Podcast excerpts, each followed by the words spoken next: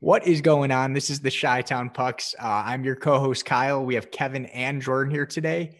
Um, this episode, we're going to go through a little bit about how the Hawks have been doing. We haven't checked in since the end of the first game, so we have a lot to say. Um, and then we're going to wrap that up and kick it over to an interview we had with the one and only Dave Bolland. I'm super excited to bring this one to the listeners. So, how are you doing, Kevin? Doing good. Uh, finished Cobra Kai. Pretty solid. Season three. Mm. Solid. Me too. I feel like it just like felt like it didn't end though. I'm very disappointed. I just no, it was such a tease. Like is you knew it was the finale when the fight was going on, but at the same time, you knew it was going to have a satisfying ending. It was just going to kick it to season four. So we'll see about that. Hopefully, uh, hopefully season four is pretty dope. But other than that, dude, I turn 29 tomorrow. Your birthday's tomorrow? My birthday's tomorrow. I didn't have that in my calendar. I know. I now you do. well, now you have a couple hours to wish me a good happy birthday. Yes. But but yeah, besides that, just uh just trying to enjoy my last little bit of my 20s. How about you, Jordan? Oh, you know, you know you still got another year. Yeah, wait a second. Dude, 29. yeah, but quarantine years, you know, they go by so fast. well, literally from like 20, like turning from 27 and just it's gonna blank and then I'm gonna be 30. All because of in a year you're gonna be 30. That's correct. Jordan, yeah, that is crazy. Jordan, how are you doing? And sorry, everyone, he's hungry, so if he seems grumpy. Jordan, we need a, how are you doing, buddy? Can we can we advertise for Snickers right now? No, I'm a Reese's guy. Um, no, you guys talking about Cobra Kai? I've never watched it though. I uh, I feel like I need to find a new TV show because this season's this year's season of the Hawks is not going to be uh, entertaining enough to keep me. Uh, Shut the fuck up. Keeled you over. Take that back. Take it, it back. The Hawks are fun. Bro, they're a fun fucking team. I wrote it on my notepad. Hawks it's the fun. only note Kevin wrote for this episode. the Hawks are fun. Well, I, I can tell you what happens in the season finale. Um, it's not a fun. I'll tell you. well, that. no shit, but like I'm gonna enjoy the process, or as we like to say in the Canadian parts, the process. I, the process. I'm enjoying it. I would enjoy the process if like Kirby Dach didn't have two elbows in his arm and Nylander wasn't watching from Sweden. That's that, that, All right, so Jordan's not doing well. We're gonna move on. No, Jordan's not yeah, doing well. Yeah, not Jordan needs some Wait, food. I mean, Kyle, my God. Uh, we'll we'll get to that, Jordan. You say that. You bottle it up and you shout it out. Hold it like on. Hold yeah, on what, to it. That's Kyle, for the podcast. You, yeah, it's for the actual podcast. We're not recording. Right. Kyle, what are you up to? I mean, nothing. I'm. I'm. You're in your. The basement. Hawks are fun. The Hawks are fun. The Hawks are fun. I mean, even when there are other okay, teams to play, yes, the Hawks are fun. hey, Jordan, now we told you to shut up a second ago. We're getting into it now.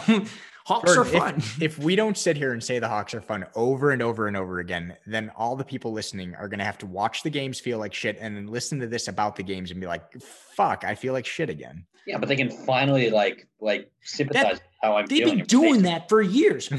Done with it okay, I I can still enjoy the Blackhawks without seeing a W on the score sheet. Do you know what I mean? Like I can still be there, be happy, and watching like crazy backhands, Guy Kane, seeing Kurashev just like rip his first goal. Like there's things to be excited about. I should be very clear. The Hawks were not fun until the most recent game when I think the Hawks were kind of fun. That I'll, I'll give you that. That yeah. was kind of fun and I'm just riding that wave. The Hawks are fun. We have a longer break than we've had all the way till Friday. Like I felt like there should be a game today. So like I get to feel like the Hawks are fun for like 72 I, hours. I think the I think the offense was like the first game is obvious the offense wasn't clicking. Now I think the offense is clicking. So we're gonna see over city on all these games. Like it's gonna be wild matchups of like three, four games, like crazy. You know, you know what the NHL wants? They want goals. And you know what the Hawks are doing? They're giving the NHL what they want. They are. You, you score five on us every game, and our goal at this point of the season is how many times can we score six? You know what? I'll tell you, the Hawks defense, if you look at it from a personnel standpoint, it's relatively strong. You got four established NHLers in Keith, Murphy, DeHaan, Zadorov. Um, then you got your Mitchell and rotating in Boqvist, um, Beaudin, you know, whoever. I don't think Beaudin's played yet. Carlsson, So you've got decent um, I agree. defensemen there. The problem is, and this is where I'm not a huge fan of Jeremy Colliton playing the man to man, is you make one mistake, it ends up in the ice, you know, or ends up in the back of your net. They've it, they played pretty well for extended periods. But now, if you have one slip up, they're the few slip ups they make are catastrophic slip ups and it ends in the back of their net. And totally, That's it's the problem it's, I have with the system. It's not always going to get an okay opportunity from the outside, but we always got someone in front of the net. It's nope, uh, I made one little mistake, and now Barkov is unguarded in front of the net. You know. Yeah, and we're seeing that a lot. We're seeing the, that way too much. I also want to say. In the NHL, if you make one mistake, it can cost you a game. We're seeing many mistakes, and we're seeing the price of it on the scoreboard.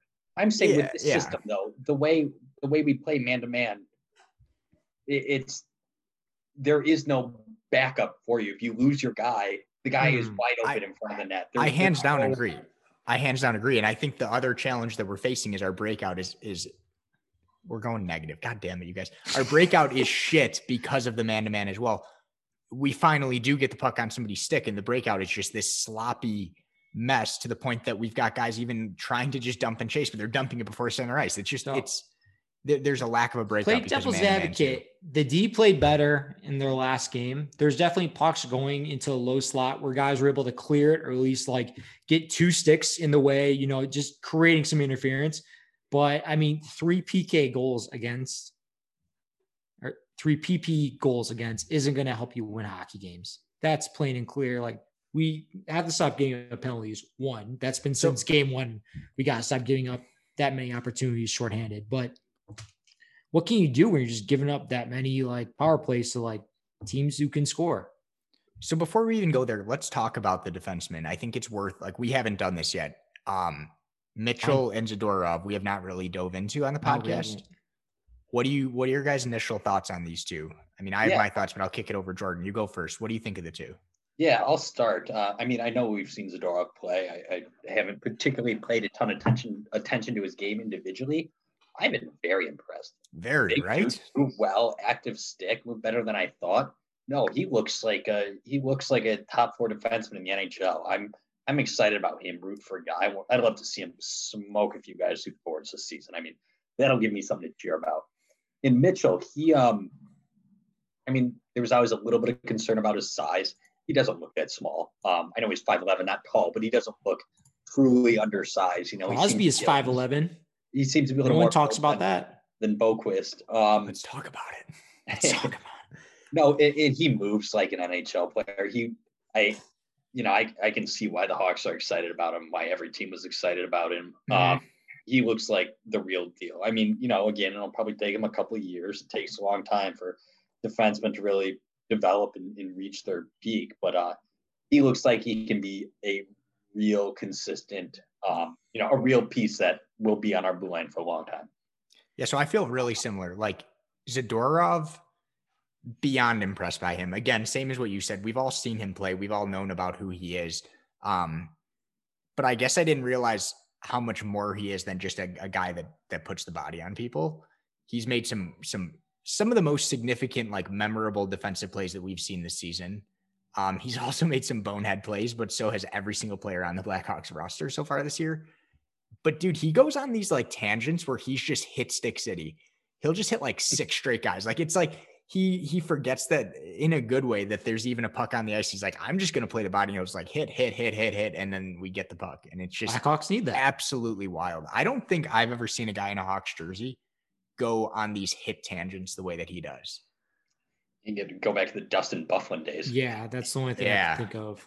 Yeah, you're probably right. And then um Mitchell, I think um I'm super excited to see him grow this year. He had a little bit of a rough go at last game, but I think through the first um four games he's looked strong. Like he's a, he's going to be a very good NHL defenseman. I'm Agreed. I was all in on Boqvist for a long time. I'm still in on Boqvist, but I'm like my excitement for Mitchell has now surpassed Boqvist. See, I'm gonna go devil's advocate. I think they both look terrible, and we should probably trade them like tomorrow. For uh, what do you say? Package I'm, deal, Brandon Saad, bring him back. Bring him back. I think we need Saad, guys. You know I think he's the difference maker that this team needs. I think that's I think that's what the team's missing. Clearly is. But no, totally, totally, guys. You guys totally right there. No, they look like the best the most outstanding defenseman besides Murphy at this moment. Uh, but yeah, it, dude, it was so sick watching how confident, um, how how confident Mitchell was in our own zone stripping pucks and then get you strip puck, stripping pucks and then getting it out. It didn't matter clearing off the glass or actually going tape to tape. Like he looked confident in our own zone. So it's hard to find guys that young that can do that. But in Kyle's point, I think I said it wrong a couple episodes ago. I think the Hawks were higher on Ian Mitchell than Boqvist a couple years or last year, but Mitchell is the one who wanted to stay in college. So they even thought he looked better than Boqvist. But uh, and then Z, he looks like I don't need to bodyguard him anymore. So that's that's a real Jesus Christ. You never needed to bodyguard him. Get the fuck out of here, Kevin. So I bet I, I did. I've got a question. So here's a hypothetical. The season, I mean, you know, especially after the injuries, we thought this season was gonna be an uphill slog. You know, after yeah. the start, you know, nothing's changed that. Um, we've got a couple, I would say, kind of duplicative defensemen in de Haan and Murphy um, you know, to different degrees of durableness. But um, do you think either of those, who likely aren't long-term pieces for the Hawks, at least through a rebuild into the next, maybe Murphy is. Um, do you think it makes sense to try to move one of those to open up some more ice time for Carlsson or Beaudin, um, or you know even um, Kalynuk, um, Regula, any of these guys with no AHL season if they're not playing the NHL, they're not getting ice time.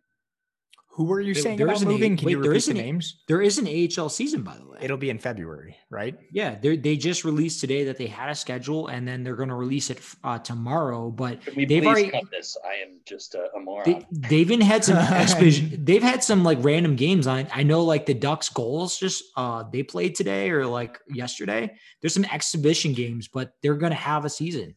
I guess regardless, my answer to your question would be no, even if there wasn't a season, because I think every player playing defense right now on the squad in our top six now, um, have like years left to play. Like I don't think let's, we're we're. I mean, the only one that's like old at this point is Keith.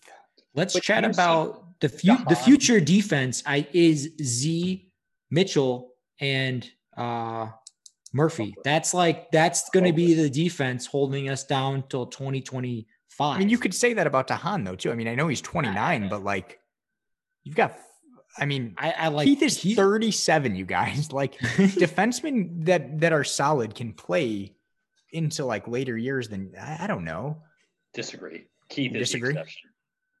yeah, There's I mean, no I'm not saying that they're the same as Keith, but I'm Keith saying he's eight years older. Keith is a That's freak athlete. He could probably play till he's 41 at the top level, but like, I, I don't want to see any guy getting what Seabrook might have been seeing if he was healthy okay. right now. Then the only guy on that list would be de Haan that maybe you consider that.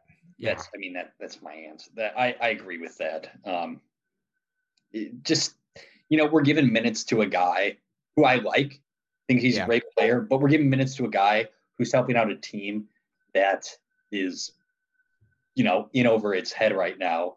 And by the time this is a team that's going to be competitive again, I think de Haan's wearing a different jersey.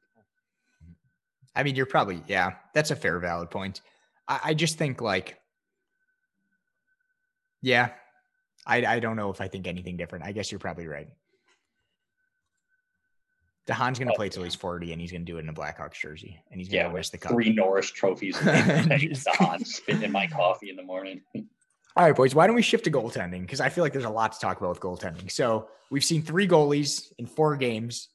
Um, I think they said it's the second time we've ever seen that with the Blackhawks. I think I saw some stat like that. So this has happened before, but it's pretty insane. I think we've seen in our first three games, we saw consistency in in bad rebound control, bad holding of the crease.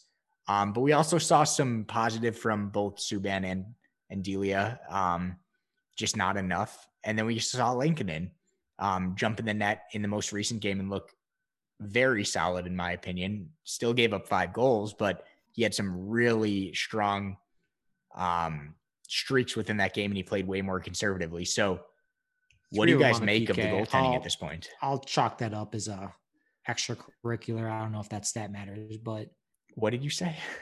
He th- like three of the goals against were due to us being on the PK. So three power play goals against. Dude, it doesn't matter. I mean, giving up five goals isn't. Eh, yeah, what, what are you giving up that many power plays? Does. Yeah, let's do that. Let's, let's only care analytics. about that. No, nothing yeah. matters. Let's be TSN for a moment. Who do you guys actually uh, you know dive no, into it? I'm going to really narrow this down. Fuck Who do you guys think is the goalie that will see the most starts this year based on what you've seen so far? Uh, I'll go Delia. You still think him, he's the only guy with two starts?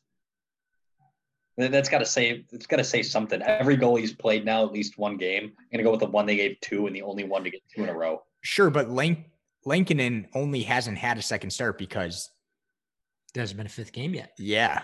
Agreed. Okay. I, I don't think Delia is the best. If I were to see one person get the most starts, I don't want it to be Lankinen. I think uh, Collin Delia proved, at least to me, is got a ceiling of an NHL backup. Subban has proved to me that he's got a ceiling of an AHL goalie. Um, Lankinen's ceiling isn't proven yet. So um, I'd like to see the most of him. He's had success in the AHL. He's the only one to me who was positionally sound as an NHL goalie. Um, but who knows? I mean, so I'm Kyle, I'm aligned in the sense that Subban yeah. was the worst of the three from what we Easily. have seen. Again, this is such a small sample size of games, but they've played. I mean, Subban specifically has played games uh, close to 60 before this. So like, there's there's games before this, but like, I mean, Lankinen looked the best. I know it's only See, one game, but wouldn't you agree my with thing that? with Kevin Lankinen. Kevin Lankinen looked the best, squared up the shooters, being able to hold the crease. I need him to get out of his comfort zone and out of the crease, receiving no. pucks in the back. I'm what? sorry. I need him. I need him to be a full goalie. Dude, there's points where people would dump it in, dump it in from the red line, and he wouldn't get out of his crease to stop the puck for his defenders. Kevin, because we went two games in a row with the goalie playing a puck. I know, but I want to. But yeah, you're mad about the goalie that finally so stayed in his net. Here's Absolutely. And here's fucking why. Delia, the reason why he came out of the net the second time, and he said in the press conference, yeah, hear about it. Delia came out saying, I didn't want the team to know that we're playing against, to know that I wasn't going to be afraid to come out of my net. And he, how did it work out for him? I want a goalie wanting to get shots on him and being a fucking crazy person. I want a guy who's willing to like have the balls to do what needs to be done. If Kevin Lankinen is going to stay in his crease and huddle in his crease the entire game, guess what? He's not going to be starting goal in the National Hockey. That that's the truth. I'm sorry. He needs to receive pucks if you're at least dumping it in to stop it for your defender. Do something with it. No, not one NHL hockey goalie doesn't get out of his net at some point. The guy literally sits in his crease, even when it's obvious. Just do something for your defenders. Help him out like a little bit. He needs to control. He needs to be like the the quarterback, quarterbacking stuff. He needs to be the guy that can actually communicate with Duncan Keith and say what they're doing. He needs to do that, and I think he's going to be the starter. I think you're very, very focused on something that matters very, very little. Because I watched it and it was the one thing missing from his game from being a complete. Uh, no, no, no. There's a lot like, more missing from his game. He's a young goalie that hasn't proven himself. But like, no, okay to say that he's not going to be an NHL starting goalie because he doesn't play the puck as much. Like he's a more conservative but goalie. There was like, point. Just... There was. Po- I totally understand being conservative. I don't disagree with that. I fucking laugh at Mike. Uh, Gordon, what do you think? Uh, at Mike Smith every time he fucks the puck up and like in his trapezoid area. But if he came out of the crease a little bit more and at least had some communication with his defenders and made plays from the back end, I think Kevin Lankinen could be the goalie for the Blackhawks moving forward. He, I think to me, I thought it was more of him being too conservative in his first I, start. Here, okay, here's what I think in this bigger picture. I think this is somewhat well, one, the goaltending is going to get better. No team gives up five goals a game for an entire season. So, I mean, yeah. things are going to settle down a bit. Um, Unless it happens. Two, I think this is kind of what Bowman wanted to happen. Um, you know, work out some young pieces up front and on the D, especially like on the blue line, some defensemen trying to develop. But, you know, as we saw last year, at least when healthy, this is a borderline kind of probably like bubble team out for the playoffs, you know, kind of bit of a middling team with some good goaltending. If you take away that goaltending, you can still develop some defensemen, you can still develop some forwards, but now you can get a high draft pick. I kind of think this is what um, Stan was going for when he wouldn't re-sign Crow and then decided yeah. that Subban, who's got a track record of um, you know subpar performance, and then Delia rolling with those two as your goalies. I think he thought this is going to be a way to help team tank. You know, the best comparison I have in my mind is an MLB team with some young players, and the GM just goes, "Well, I'm not going to get any kind of bullpen because once my hitters and starting pitchers are ready to, you know, you know, become strong caliber players and make the push for the playoffs, I'll just go buy a bullpen in free agency. Jordan, I, this is a hockey podcast. I know, but the, Jordan just makes up again. Jordan's hungry. a higher pick. no, I, I, I think you're right. I, I, don't I think you're right. I still just, I, I think you're right. Yes, I think everyone well, agrees with you on that. Like well, this was have, this was not a decision to have like goaltending that's going to win games by any. And means. have you seen the last two years, gents? Like the last two years, there's been goalies coming out of the woodworks that look legit, like goalies that come out Blackwood. of nowhere. And you seen that guy? Okay, but but we got Subban track record of being a bad goalie. But, but Delia, they they pretty much know what they've had in him. He's been around yeah, for a while. He's been around for a while. Yeah. but um, like, there's definitely been goalies across the league that have stepped out of nowhere, and I think that's what Stan was like. Hey, let's see what we got at this point because you literally saw like. I think no, in the last I think 12, Stan knew what he had. He's not expecting he, anything to change. In in the last 12 months, there's probably been like seven new goalies that are easily in the start new starting positions and look legit. And now you saw the crazy free agency of goalies moving everywhere. So I don't, I do understand why he's like, let's see what we got. At the same point, maybe you are in the lose to Hughes, the the third Hughes brother that looks legit right now. You guys know anything about him? No, but uh, we're, we're gonna move to offense because. All right, you guys, you guys, like, you guys need to talk to Chris Peterson more often. We'll, we'll have him back too on. much. Yeah. What's hey Chris, call us. Look, I we'll, we'll move to offense. I mean, like I think we can all agree that the goaltending is at the point of what's the best of the worst, and we're gonna see this shake out. They they made the decision just before we move on to hold on to all three goalies on the roster hey, because they don't want to risk. Retweeted us. It's pretty dope. That's cool. they don't want to. I love Dave.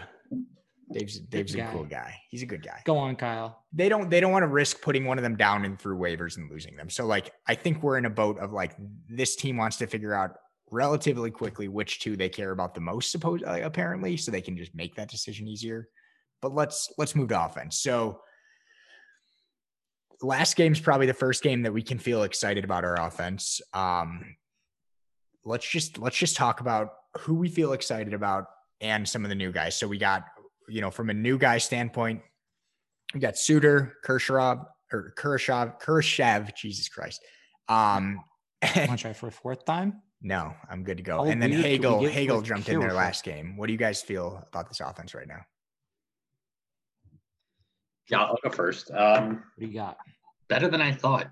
You know, I thought with um, Strome being our our top line center, um, things would be a little bit worse. It was a little tougher against Tampa Bay, but as we know, this best team in the NHL.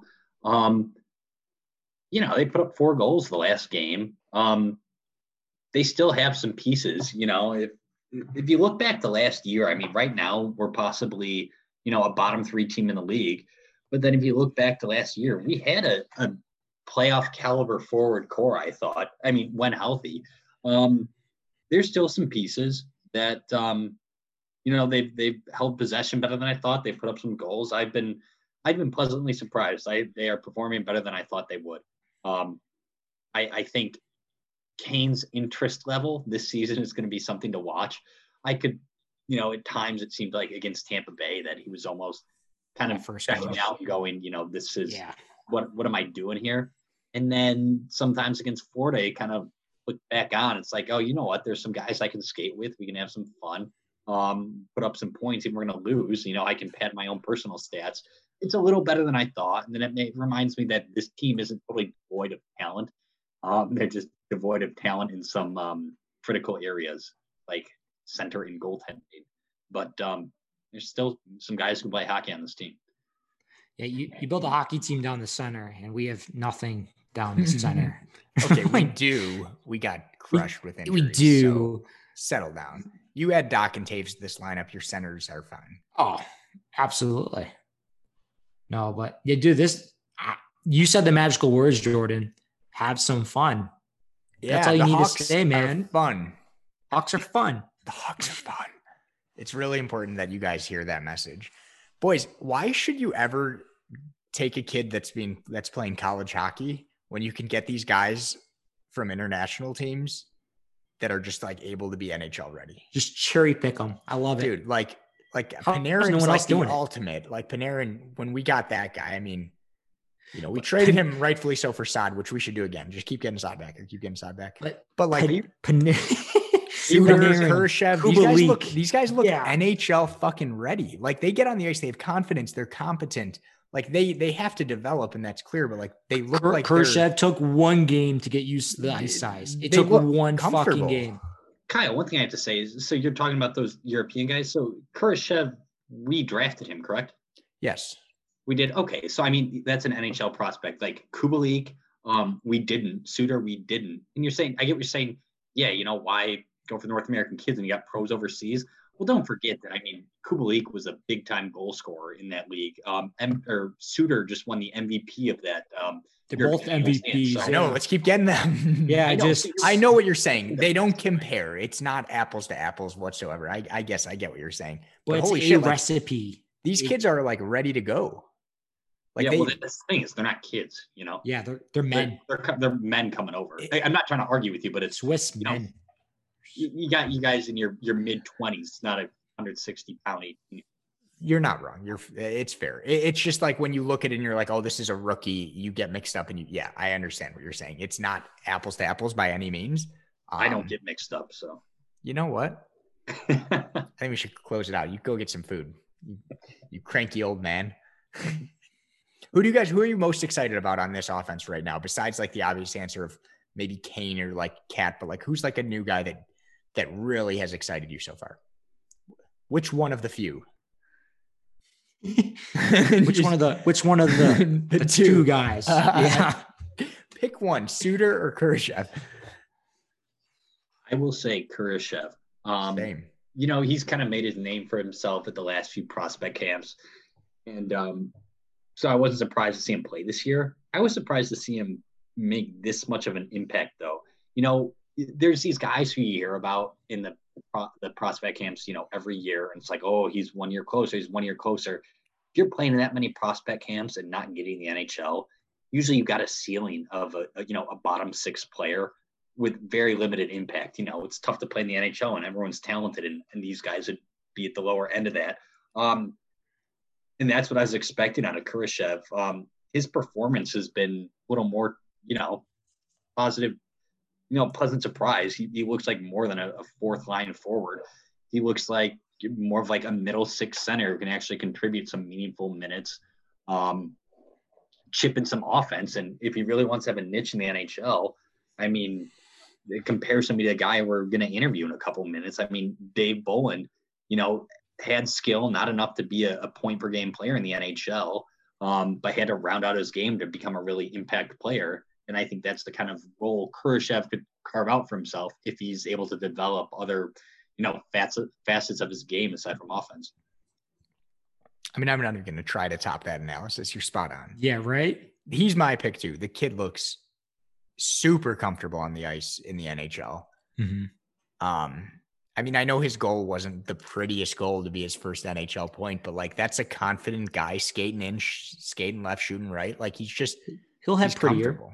He'll- Yeah, he'll look prettier, but yeah, he's he's gonna get pretty. He's gonna get dirty, but As the Kenya ice hockey team says, the next one will go bing. I know we got. We need to do that more, guys. I know. Bing. Before we before we finish up, what do you guys like? Kubalik, the kid's a fucking monster, right? He's got a rifle for a stick. Don't you forget that. The best part about that was it was the third shot that went in, right? Gave it Yeah. him, No, hammered load it up. Give it back to him. Hammered it. Give it back to him. Dude, he was- it. He was he blacked out. He's like, if this puck comes to me, I'm I'm swinging. And he, dude, and his one timer is so pretty. Even after the third swing, like it stayed. Oh, it's so nice, guys. that I'll tell you what, before I check off here, my highlight of the week was um, you know, so we got a lot of bunch of young defensemen, and then we got Duncan Keith, you know, his you know, him sharing a locker room with these guys is invaluable. The experience, what he can pass down to mobile defensemen. And then there was one um, you know, one play last game against uh Florida, and Mitchell had the puck on the blue line. And he's looking to shoot, looking to pass, looking to shoot. He decides to shoot fires it right off the shin pads of a guy five feet in front of him. They get a two and one going the other way. And all I can think is Duncan Keith has taught him well. oh man. Yeah, dude. How lucky are these guys though?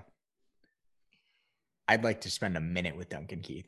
Did you see the article that some uh, was it Mark Lazerus posted on that? Like Duncan Keith, like a couple like eight years ago, was just like a vet, didn't want anything to do with rookies. Now he's like fully taking on the mentor role. When the clock yeah. starts ticking and those dad genes kick in, and you just want to, yeah, right? Just want to be a dad. Probably, yeah. I think I probably, yeah. He's just seeing Mitchell like his own boy. but totally. But okay, so we're we're playing Detroit here tomorrow. Tomorrow, Game, yeah. Score predictions. What do you guys got?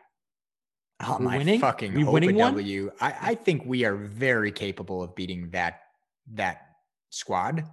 Um, I do not know if that means we are going to win because if you look at the if you look at Bobby at Ryan's stats, the leading goals if you, if you look NHL. at the stats, like the expected goals that we've been that that should be coming against us do not equate to what we're giving up. So like I honestly think it's going to come down to goaltending at this point. If we can see some consistency in goaltending and stay out of the box, we win this game. If we don't and we do what we've done the last four games, we probably lose this game, boys.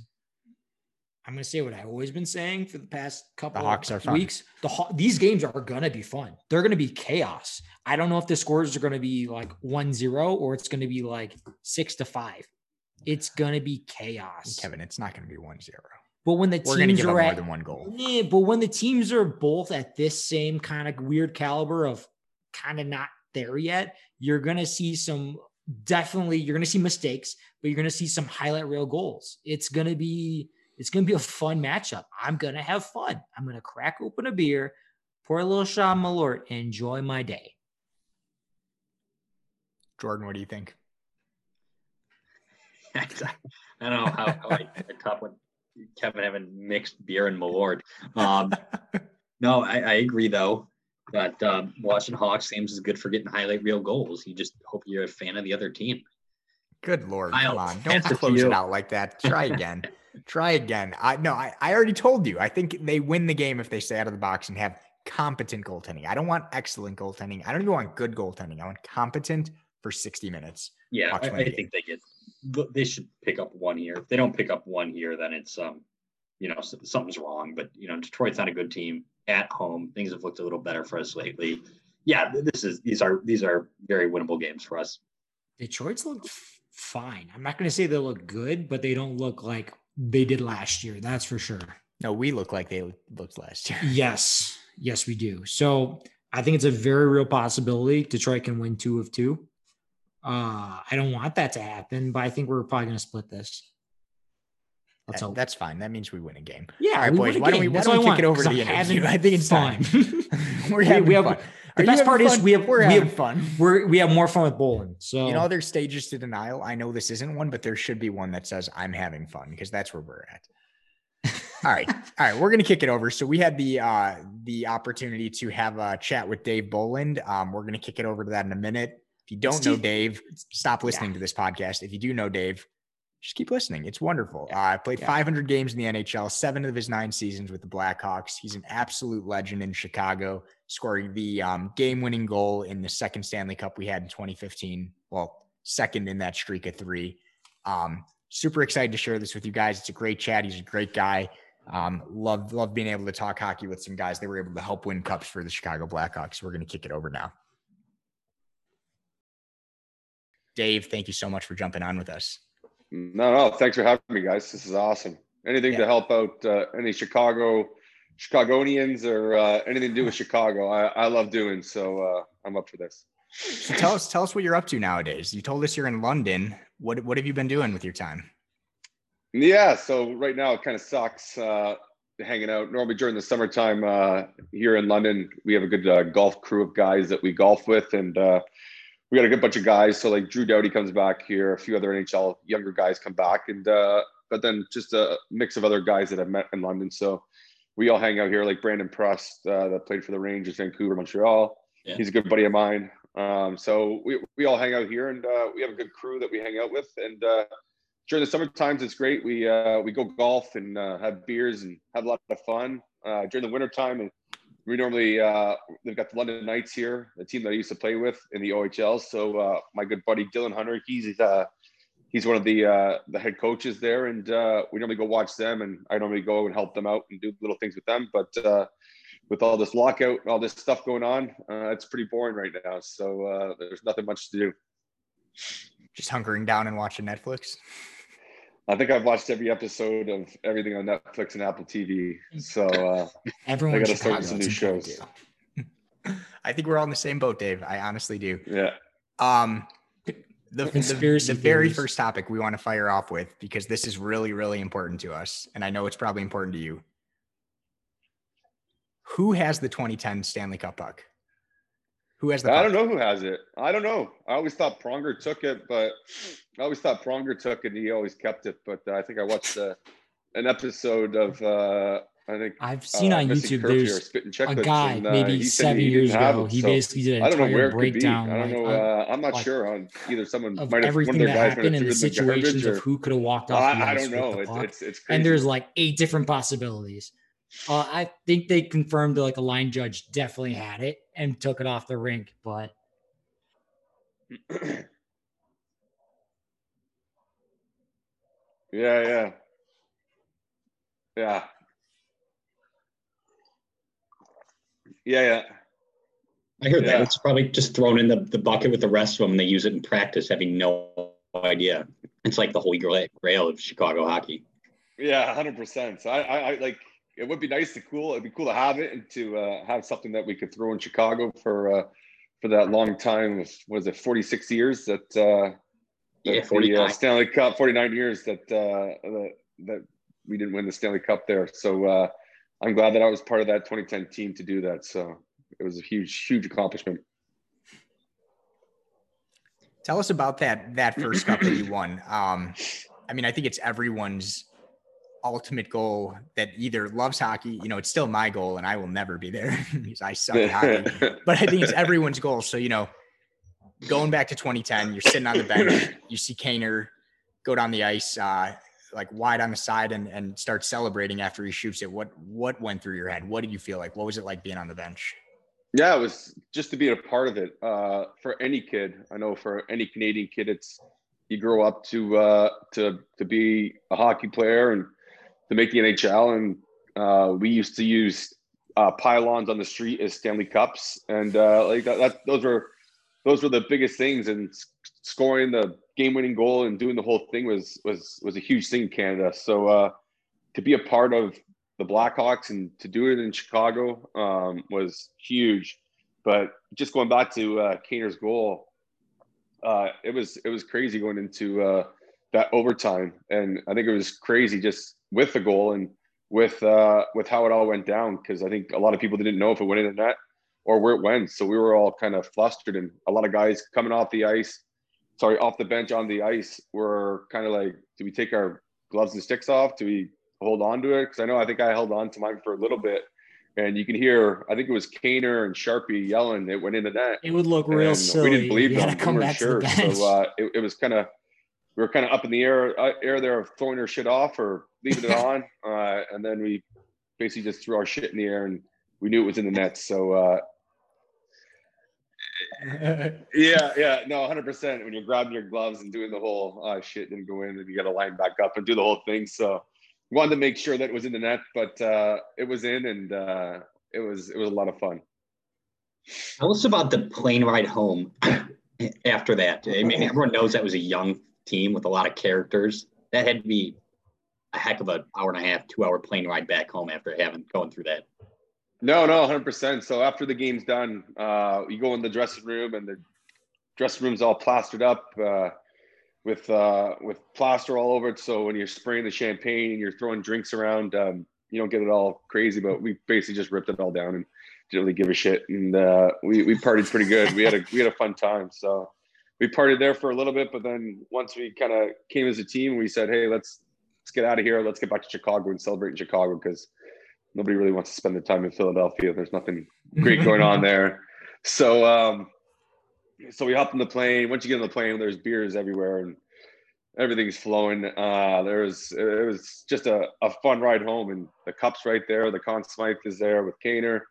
Uh, everything's sitting there, and it, it was it's just a it's just a hell of a time uh, going through a whole season, uh, battling with uh, friends and basically a family of, of team there, uh, going how many games and everybody's injured. You see guys with ice packs on them, and it's it's just to sit down and relax and crush a few Bud Lights was uh, was probably the most relaxing thing after that.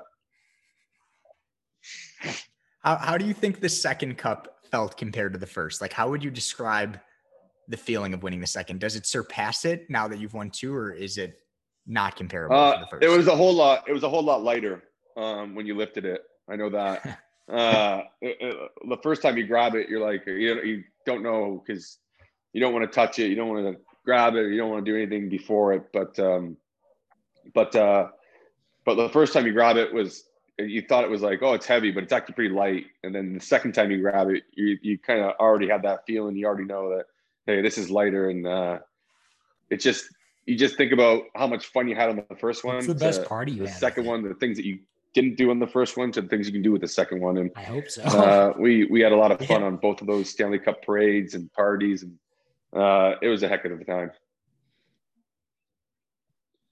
Uh oh, there was tons of parties. Uh, it- it- like, I sure as yeah. hell hope so.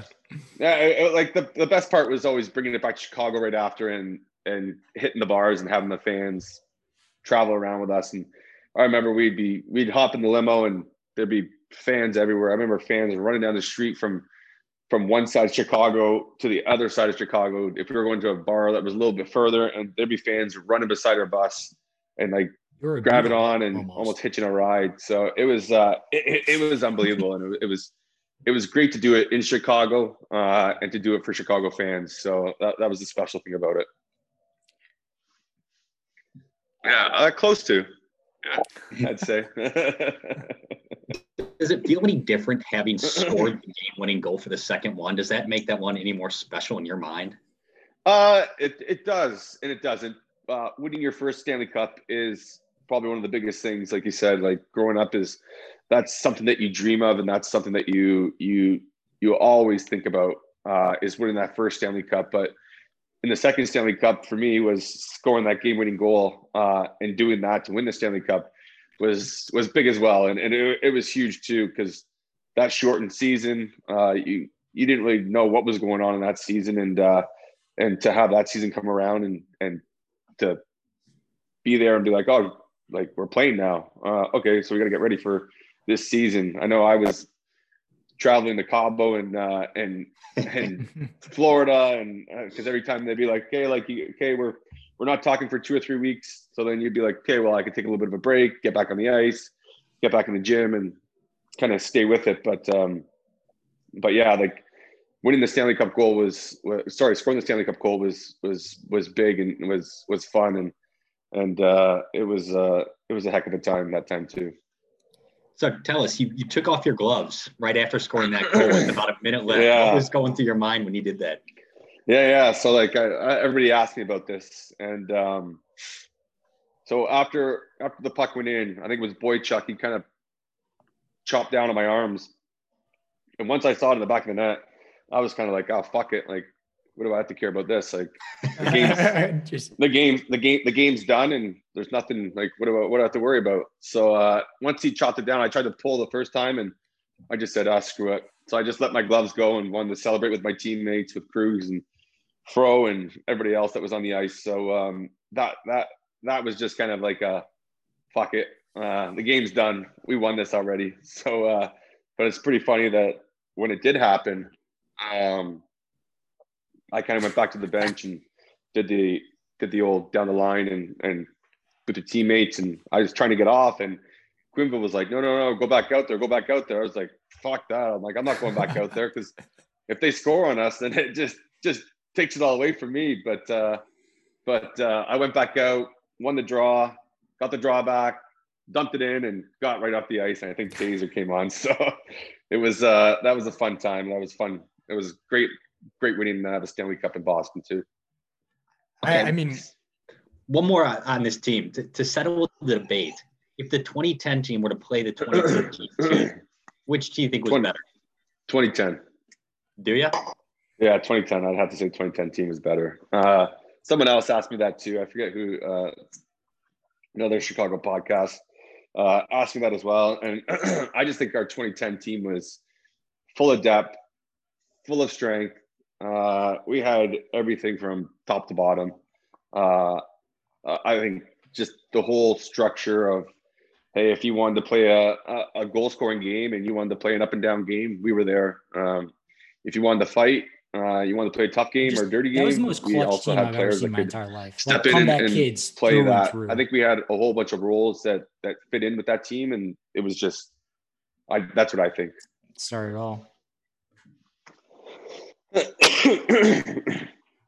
oh yeah, hundred percent. I think that was that that Calgary game. We they were up five Yeah. nothing, wasn't it? By the way, It is was that yeah, an yeah. OG? And we came back. It Uh, was six Tommy five, it was six Hilfiger five, seven beard? five, seven six, something like that. No, six beat five Seabrook and overtime. Six five, right? Yeah, yeah, yeah. So clean. So so nice. Oh yeah. Oh yeah, yeah. They're fresh. Just purple. Dave, we've read some pretty fun stories about you with the cup. Um, I don't remember if it was after the first or the second, but there's some interesting ones. Um, one including Yeah, yeah. the cup potentially falling between two buildings. Yeah, yeah. So we're at my house. and yeah. So uh, I got the. I actually knew the the cup keeper. He was actually from my hometown in Toronto. Oh no shit. Uh, yeah, yeah. So he. So there's a curfew normally at twelve o'clock. Uh, 'cause What do they do if you go get past stories with uh, a lot of people? Um, the cup's been at the bottom of pools, uh, lakes. Uh, it's just been a mess. So They're on it. Thank you, Mark Messier. Oh, they, they, yeah, yeah, yeah, yeah.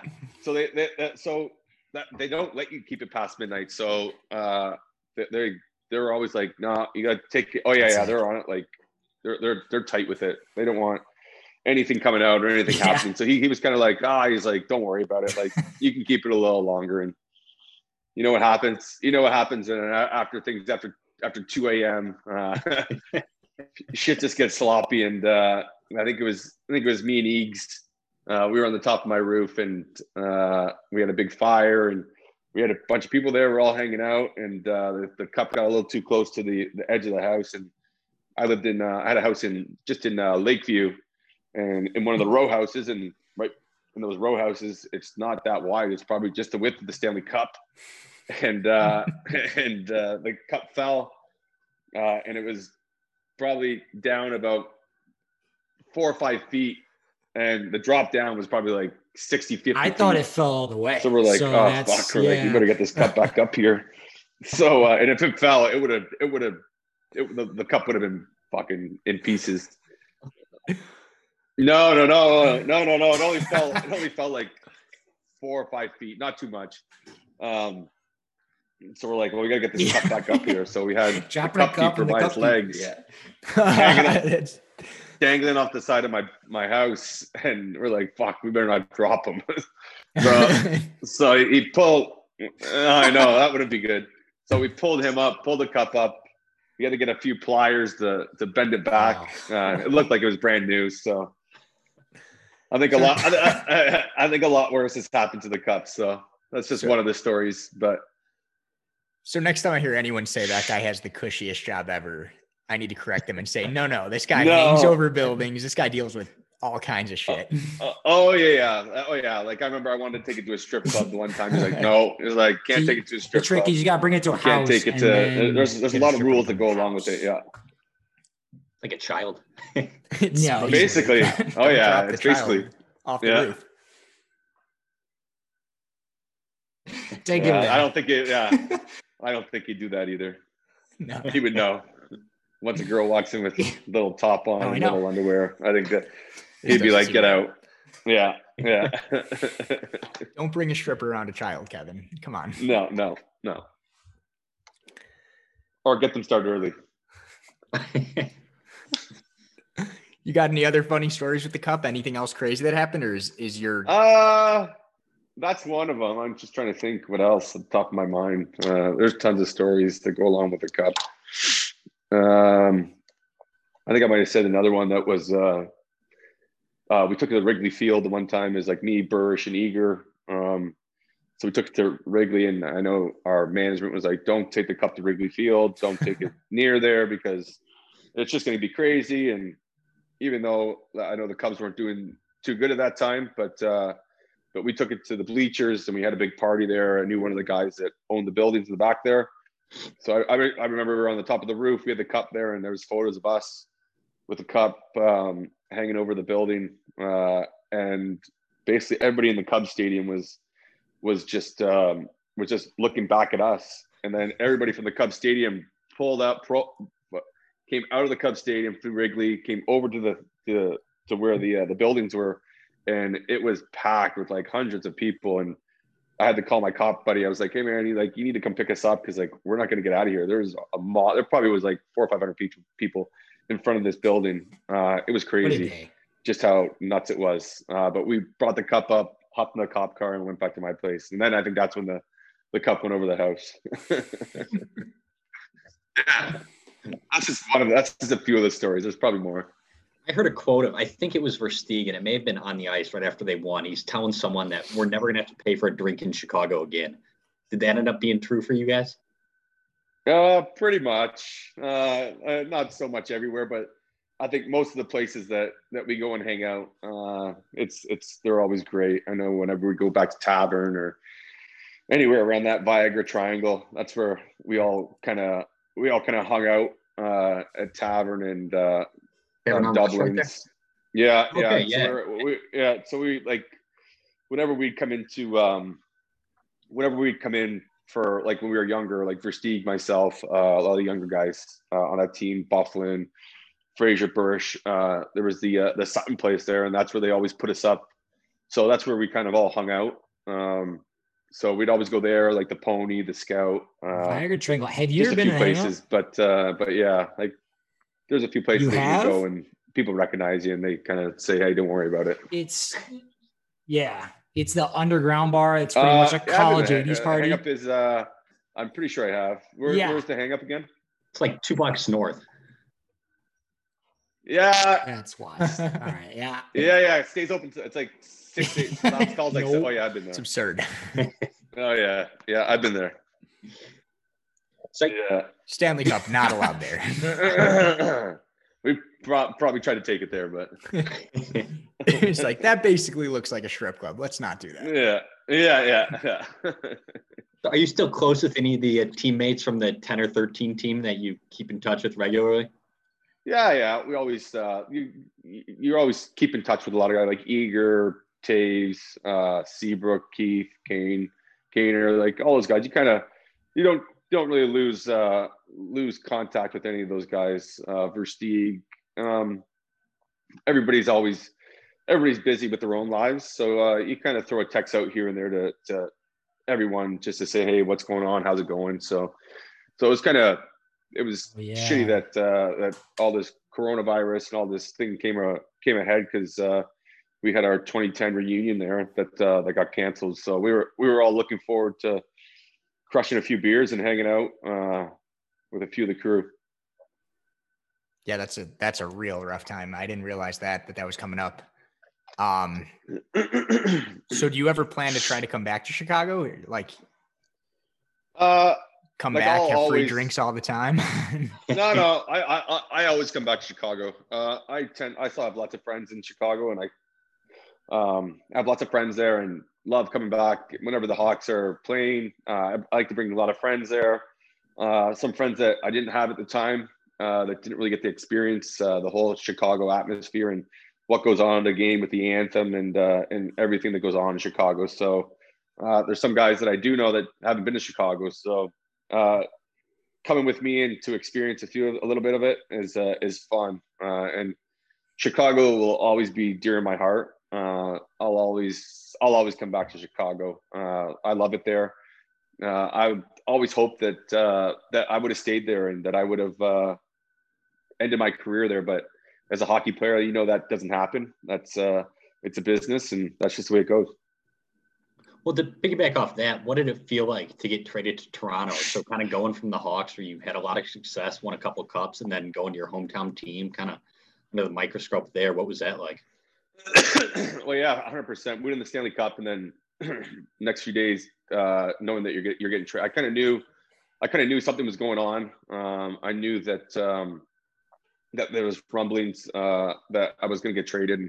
So I kind of knew it was coming a, coming ahead. So I, I, was always I was prepared for it. Uh, but I remember Stan called me and said, "Hey, uh, how's it going?" And Stan just lived down the street from me actually, so uh, I got to know Stan really well, just even off the ice and on the ice. But um, he's like, "Hey, what are you up to?" And I'm like, "Ah, not much, just uh, hanging out."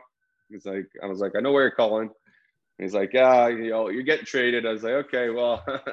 I knew that. I just want to know where am I going? He goes, actually, uh, you'll you'll probably be happy about this. Uh, you're going back home to Toronto. So uh, it was sad to leave Chicago and to for everything. Basically, I was in Chicago since I was 20 years old, 19 years old, and that was my way. Like I fell in love with Chicago. Uh, I wasn't really a big fan of Toronto, even growing up in Toronto uh, and downtown. Uh, but I, I loved Chicago so much that I fell in love with it and was wishing that I could stay there forever. But uh, we know that couldn't happen. But uh, I got to go home to Toronto and go back to my hometown and to uh, to play for my home so team. I got a question about team Toronto. that I grew like up I watching. Before so we started recording, that was that, that I'm was hoping huge. to go that, there that to get to my brother's nice wedding in September. If bars are open, where do I go? Like my girlfriend's never been to Toronto, never seen it. Yeah, I've we've been there for actually yeah, Kyle's yeah. bachelor party. Where do I go? Oh, in Toronto? Uh, yeah, it's yeah. Oh no way. Oh jeez, I'll have to figure that out. Uh, I don't really go out club. Oh, I know there's a club called E. There's a club called EFS. It's uh, it's a good good spot. That, that's where I know some people there. They got a yeah, good crew, and it's a was, it's a party like there. Uh, but there's area there's like, like King Street. Uh, King Street has lots of bars. Yeah, yeah, yeah. King Street has uh, yeah, there's there's there's the King there's King Street, um, and then there's like Yorkville. Yorkville has uh, like little high end like like high end restaurants like lounges, um, and then like by the Sky Dome, uh, by sorry, not Sky Dome anymore, the Rogers Center. Who flew into um, they've Toronto got that uh, night, they've got a few bars he didn't there. Realize but, uh, like the geez, spire. It's been a while since I've been down there. So. Like, the next like two days. We were in Toronto walking around all day for like a weekend. Yeah. Like our third day there, he's like, "Holy shit, look at that!" We're like, "Dude, yeah." we we yeah. We drank a little too much. Yeah, we try to go to. oh yeah, yeah, yeah. You kind of yeah. Yeah, we got to the gate and just went straight to. You kind of forget where you are, right? So it was a good trip. Oh yeah.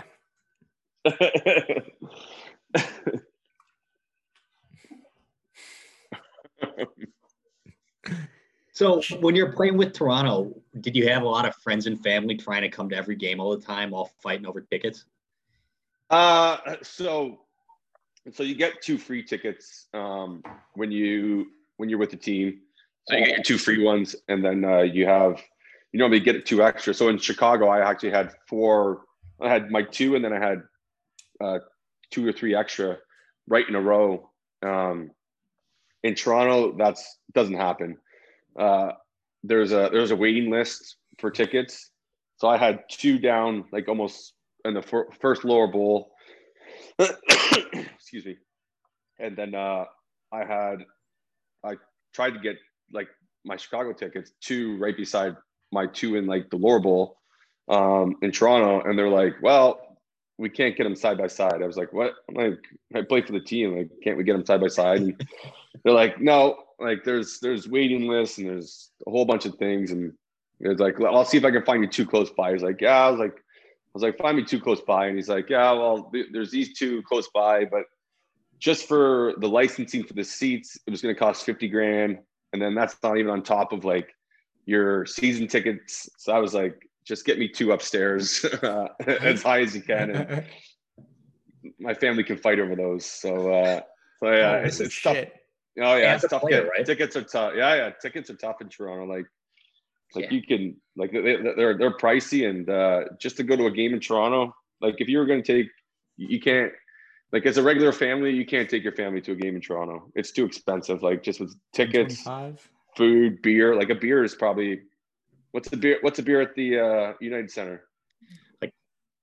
Yeah. Ten twenty five. So a beer, Alcohol in a beer Canada is ridiculous. Canada Center Anyways. would Yeah, we learned that lesson. Twenty five bucks. Going Jeez. to bachelor party. Yeah. Oh yeah. It makes me cringe. Yeah. Yeah, yeah. Oh yeah. Okay. Here, here's a Yeah, hundred hypothetical. percent. So you've you've won two cups with the Hawks, including a game winner. Say they make it to the finals this year or next year. You call up, you want to get two tickets to say game one of the finals. Would you would they be able to pull that off for you? In The Hawks. Chicago? Yeah. Oh yeah. Oh yeah. Oh yeah, yeah. Like we have like we have like Chicago's great. Like they're they're great with us, and I think uh, it was what was a game. was a game five when they played Tampa in twenty. when they won it. Yeah, Then I game think it was when they won it. 2015. did they? Did they? Was it twenty fifteen? Right. Yeah. So I think we came. I think I had a few buddies, and they're like, "Oh, like let's like I've never been to a Chicago game." I was like, "Oh fuck!" I'm like, last minute, uh, we took a buddy's plane. We're like, "Let's hop on." Like it's only 45 minutes, or uh, sorry, an hour from where I am here in London to Chicago. So it's great being close. But um, we hopped on my buddy's plane and we hopped on over, and I called my guy. I was like, "Hey, we're in Chicago." He's like, "Yep, just come right in." And so it, like Chicago's great, and they're awesome with with previous players and whatever they need and whatever. Like the, the they're probably they're, they're the best organization, uh, hands down, uh, that I've played for. Even passed up the Phoenix Coyotes. Yeah. the only time actually I'd, I'd, I'd fly to Phoenix was uh, to do my physical at the start of the year and at the end of the year. So So what was that like being part of that team for I, I forget how many years? Was it two, three years? Did you know, are you any interaction with the team on a day-to-day basis? or what was that No. like? No, so I just so basically, uh, uh, basically for me, it was just the money for them to hit the ceiling, uh, for them to get to the top of the cap there because they're under. Um, so for for me, it was basically just uh, I go there uh, on October fifteenth or September fifteenth, whenever training camp starts. Uh, do a physical, and they see that uh, I'm I'm injured and that my ankle and my back aren't doing too well. Um, so they uh, they, okay. So basically, I fly in there You'd stay, for enjoy the nice weather. ten minutes, and then hop on a plane and fly right back home. Oh, makes sense. Uh, Makes sense. well, I was living in Florida, so I was I already had the weather. Yeah, yeah. So there's no point. Yeah. So What Yeah. was the transition from two like big time cities, big time hockey markets in Chicago, Toronto, then down to Florida? What was that like? Yeah, it was. Uh, like same. Like Chicago's a great organization, or Original Six. Toronto, Original Six, and they do everything to top of the class. So like in Chicago, we wake up, go to the rink. Well, at the start, we didn't get this. Uh, once Rocky came in and things started turning, uh, we kind of got, excuse me, uh, we kind of got all like the the good stuff. Um, so we'd get there, there'd be a chef, and you'd get breakfast after practice. You'd have your meals. Uh, basically, all you had to care about was dinner on your day to day basis. Uh, when we were in Chicago, uh, same as in Toronto, you had everything. Everything was catered to you. Um, when I got to Florida, it was a little different. Uh, you didn't get much. Uh, you didn't get a lot of the, the perks of those original six teams and those high end teams like Chicago and the Leafs. Um, like I remember after games in Chicago, we'd have uh, like Joe's Stone Crab. Uh, we'd have steaks and lobster tails and uh, shrimp and like there'd be so much. Oh yeah, yeah, basically. And so like we'd have food everywhere, and it was unbelievable. In, in Florida, you you I'm There was things I've, that they I've gotten missed, to be in the visitors it just locker wasn't the room same. at uh, well, formerly the Pepsi Center, now the Ball Arena. I used to work for the Avs for like a year selling tickets, so I got to at least enjoy their rink and play some pickup there. But I don't want shit on any organization. But what's like the worst Yeah. locker room setup in the league? Because you're the first like NHL player that we've had on here, so I'm very curious. Like, is there any rink? Is there any rink like still active in the NHL that's like, oh god, What's- like this what's is the- just what's the horrible worst? showers, horrible locker room.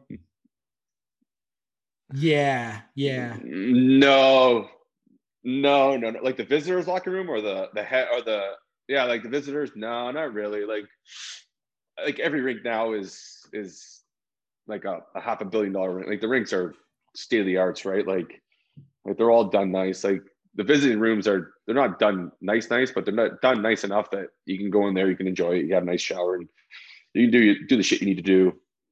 Um, nothing's mm-hmm. like there's no rink now that like oh, yeah. like we played like I played in the AHL and there was some shitty rinks like it, no hot water, just cold water. Uh, oh yeah, like there there were some bad rinks oh, that we played in and like there'd be only like one shower. Oh yeah.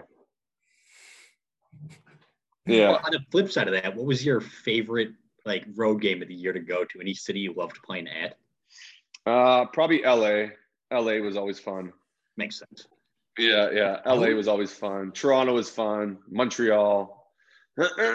New York was I, I am not a big fan of New York. Like I don't I don't I'm not a big fan of New York. It's too big. Like there's too much shit going on there. Um everything's going too fast. Uh so I was never really. It was cool to play in Madison Square Gardens and to do the whole thing, but like to go out and to to have dinner and to enjoy your night, uh, either if we were staying over the night before, like LA was always fun. Montreal. I always hear good all things the all the Montreal. all the Canadian teams, like, like all the Canadian. What's it about with the great. stadium and the city? Because we're hoping to go there on like a bros trip if Canada's open sooner or later.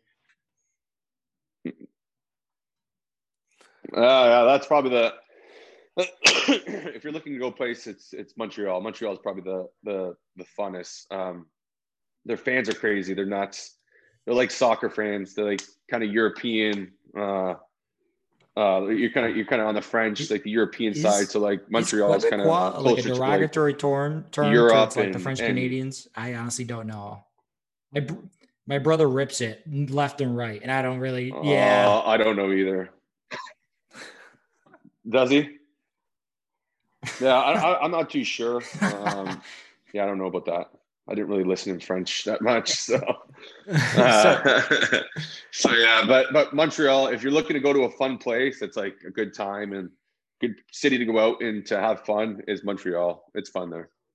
So you, so you told us your favorite place to play. Um, what about players? Like, who did you love to play against, match up against, and who did you absolutely hate to see across from you on the ice?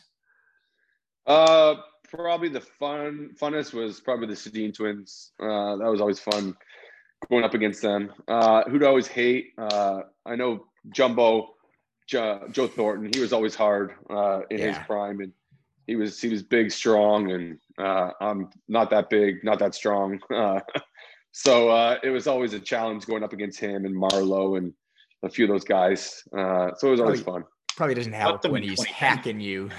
the... Oh yeah, yeah. He's almost oh. taking my wrist off at the time. So. Oh yeah. So I remember, I think it was that same year, um, but the series before in 2010 against Vancouver, um, seemed like you were really getting under both the Sedin's skins. And I don't know what you said, but at one point it looked like you said if it's Henrik or Daniel, but got his wires crossed and just went after you after the whistle.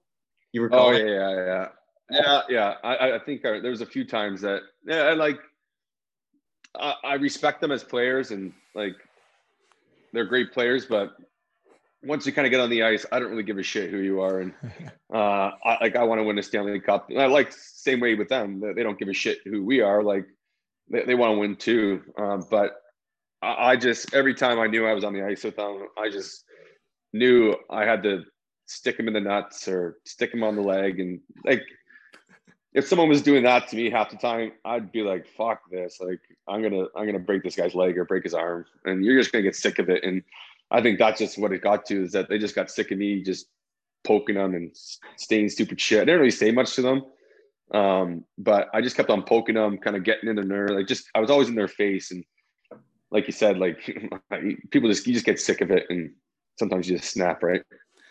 I mean, there's a reason there's a reason they call you the rat. And Q loved putting you out there against any of those top lines. Did did you ever feel like just exhausted by the fact that he just was like counting on you to consistently do that to all the top lines against teams?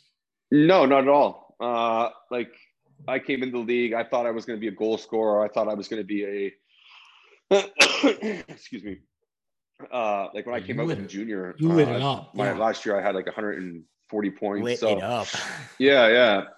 So once I got to the NHL, I was like, fuck, well, I'm gonna come and I'm gonna score 150 points in the NHL. Well, it's a little bit harder when you get to the NHL. Uh, a lot of older guys and a lot stronger guys. So uh, I had to change my game. I had to, I had to do different things. I wasn't going to be the goal scorer, but I could still put up goals. Uh, I was going to do a lot of things. So I had to figure out a way to stay in the NHL uh, instead of riding the bus in the AHL. And the paychecks are bigger and the food's better and a lot of things are better up in the NHL. So I was like, I'm sick of riding the bus. I'm sick of doing shit in the AHL. So uh, that third line role of being kind of that shutdown guy was was big for our team. And I knew when I was in the lineup, and I knew if I if I shut down the Sedin twins or Thornton or Crosby or whoever was out there that night, that we're going to have a good chance of of winning the game because that's going to open up room for Tazer, Kaner, Sharpie, and a lot of these other guys to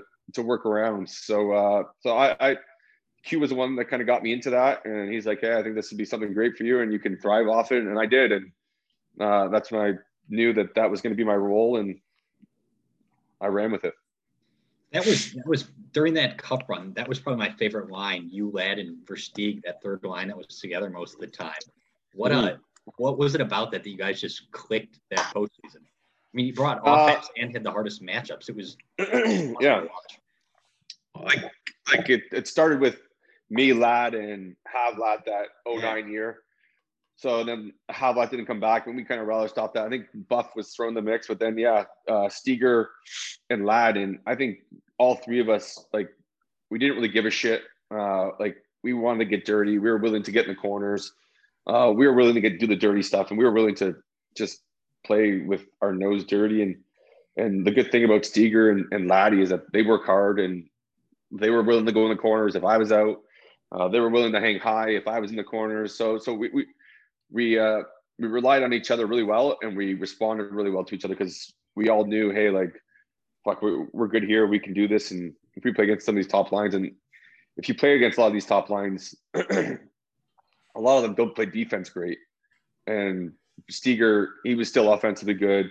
Uh, myself, I still had offense, and Laddie still had a lot of offense in him too. So uh, whenever we had a breakdown with either the Sedin twins or whoever on those top lines, some of them are like, well, we're not going to really back check. This is a kind of a third line, but I think our third line still had a lot of shots and a lot of uh, a lot of skill to to even put the puck in the back of the net. Did you and Versteeg uh, overlap in Florida at all, or were you off by a year? No, no, he was gone. Yeah, he was gone. Back in Chicago by then. Okay. Yeah, I think he was, or I think he was. I forget where. I think he might have been in Philly. right? It's it's the same with the Knights. You missed Oh, Kaner by one year, Yeah. didn't you? Could you imagine Yeah, you two Kane- lighting it up with London? so Kane, so we won the Memorial Cup, and then the next year, uh, Sam Gagner and Kaner, they're like, well, like if we could get these guys to come this early, like we could have another chance because like we were playing. I was probably playing about like twenty five minutes a night. Uh, like we were just exhausted by the end. Uh, there was a few of us, but um, if Kaner would have joined us that year, I'm pretty sure we would have won the Memorial Cup back to back. yeah, I mean, he just came in. Do you, do you ever talk shit to him? He came in and casually topped your uh your unreal season. I think it was. Yeah, he I was did. looking at it earlier. It was like 130 points. And then he came in and put up like 145 a year later. Like no big deal. Yeah, yeah. He just he stepped in and just took took handle of it. So it's pretty cool. Both of us have our uh, our jerseys retired there, so uh, it's a pretty cool thing to uh, to have that as a teammate to go from one team just missing each other, but then going to the Hawks and winning two cups and experiencing all that is is fun too. Yeah, that's that's unreal. So have you followed how the Hawks, the you know, the direction that franchise has gone the last couple of years? Have you, you know, staying up to date with them? Yeah, I, not too much up to date, but uh, I, I always have my eye on the Hawks, so I always see what's going on. It's I think do you these are think some of their. Uh, well, it's not everything's going to be uh, great, right? We we we had those great three year. We had those great.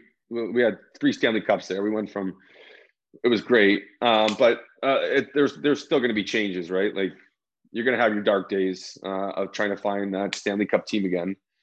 Uh, guys are getting older. Seabrook, Dunks, Kaner. Well, Kaner, I don't think he'll ever get older. I think he'll be.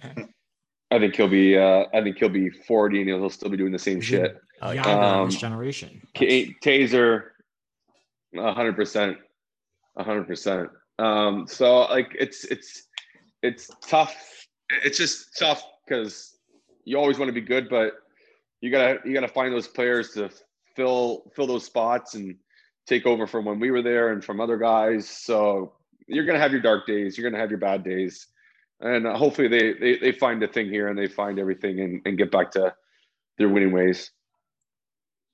Well, what were your thoughts on um, when they moved on from Quenneville a couple of years ago? And then a second part to that, we all know that Q likes to have his whipping boys. Was that ever you on occasion? No, he never really no, he was never really uh, on me. He was uh, he was always. He can never like I, I, I always went against the top line. So the workhorse, man. yeah, you're doing all the way. Absolutely. Yeah, no, you don't so, want to whip your horse. That's right. You're the yeah. horse. You got yeah. yeah. That's right. You can't. Yeah, yeah. So I'm out there. I'm doing all that, and but I, am pretty sure Steger was his whipping boy for a little bit. I know. I, I know. I'd be making a lot of mistakes out there, but he'd be he'd be yelling at Steger, not me. Uh, it was always funny, but uh, but I, I I don't think Q is. I, I like Q's a he's a hard coach. Uh, he's he's not a guy. He's not like a uh, he's not a hated coach. Uh, he was always a great coach, and I, I think even Steger would say this to to to today that he still loved him and likes him, even though like he yells at him. But I think I think you can do that to certain players and they respond better. And I think Steger was one of those guys that that, that would respond with a little bit of uh, a little bit of shit given to him. Uh, I know with kids these days, like you, know, you, can't yell, you can't do a lot of things. You got to kind of keep things a little hush hush. Uh, I know back in my day, like when we were coming up, it was a little smack in the head, get your shit going and figure this shit out. So, um, but uh, but yeah, Q is always a great coach. Uh, it was tough to see him leave Chicago for from being there for so long and and winning three cups, but there's always time for change and I got traded. Hey, like it's the way it goes, right? Before we wrap this up, I, I kind of want to end it on a happy note. Um, what's what's yep. like the biggest lesson you learned from Q? Whether hockey or life, yeah. The biggest lesson. Uh, I don't know if there's a lesson. Hockey or life, anything. Like, Steger can be your whipping boy. That's the lesson. Yeah, yeah. Steger was my whipping. He was always yeah. Uh, there's not really much of a lesson, but uh, I, like Q was always a great person and a like he he was great to all of us. Like he wasn't great to just one guy or anybody. Uh, like he was he was great with with with all of us. Um, and he he always pushed us hard and gave us days off when we needed them. And that was the best thing about him was that if we went to him and said, "Hey, we need this day off," he's like, take the day off. Uh, if, if we needed to be on the ice, he'd be like, hey, let's go on the ice. So he was a great players coach with us and he was always great around us. And I think to the day we die, we'll always love Q because he's, he, he was just the greatest person to, to us and to even to the fans. Uh, he, he's, he was always the best coach I've ever had uh, in the NHL for sure. Um, but uh, not that there's a lesson, but or anything, but outside. But uh, that's a tough question. Actually, I've never been asked that. So uh, you kind of shocked me with that one. well, Q's notorious for like helping guys out with bonuses. So yeah, I could see him being. He's a team. Oh, 100 percent team guy as, as the coach. Oh yeah, he's Unreal. a player. Yeah. Oh, 100 percent. He's a player's coach. Like 100 percent with that. Yeah, yeah. But just uh, in general, uh, he was he was just always fun to be around and made made it fun to be out there. And that, that was the great thing about about Q was that like if you were down, he would always bring you in the room and get you back up, uh, or figure shit out. Like he, he, was always, and he was, he was always straight to you. He would, he would never beat around the bush and kind of lie to you and be like, oh, this and that. Like he was, he'd sell it, tell you straight to your face, hey, you suck tonight. Uh, you're playing like shit. You better be better. And that's what you want to hear. You don't want someone beating around the bush and not telling you the truth. And so he, he was, he was always great about that. Awesome. I've got a light-hearted one. I'll finish on. Um, how often have you watched your own highlights of you scoring against Boston? Uh, I don't know if I always watch it, but it always pops up here in Canada. Uh, we have TSN and all these networks, uh, sports networks, and you know Canada's hockey, hockey. So um, there's always a top ten of the Stanley Cup game-winning goals. It's always on. So there's half the time that I'm sitting there and it pops on. So no big yeah, I, I, I during the yeah yeah. So uh, so it like during the winter, it's it probably pops on a few times. Dave, you'd That's be awesome. disgusted if you heard the number of times us three combined have watched it. you'd be like, "Good lord." um, I think when we think back to like the Stanley Cups, I mean, there's those two goals, and that's one of them, and like it's like ingrained in our heads. Watching you put it in, watching you try to pull away, watching you drop the gloves, like the whole thing is just it's unreal. Yeah, yeah. like that. That'll always be like I'll always remember that, and that will always be uh, a remembrance to Chicago and to the Hawks and to the Stanley Cup. So um, I'm glad I did it with Chicago. Uh, I'm glad I got drafted to Chicago. I'm glad um, everything that happened with my career is was in Chicago. So I was blessed to to play there. And we're certainly glad of that as well. I'll tell you that. yeah. Uh, thank you. Thanks, guys. Thanks. Dave, thank you. Thank you so much for coming on the show. Um, yeah, yeah. Yeah, it's been, it's been it's been an absolute pleasure. It's been a blast. We appreciate you taking the time to come hopefully, here and talk hockey. No. Hopefully, we'll see you in Viagra Triangle at some point here. Uh, you'll, you'll, there'll be a chance you guys will see me if I'm out. So okay. I'll be in I'll be in Wrigley Field or uh, or somewhere. I always like to go out for a few pops. So us too. If I'm if I'm around, say hi. we'll do. We'll do. It. All right, Dave. Thanks drunk, so much. Just carry me home. Thank you. Absolutely. Awesome. Thanks, guys. You boys. Thanks, bud. Have a good one. Glad. Thank you. Have a good one, guys. You too. Bye.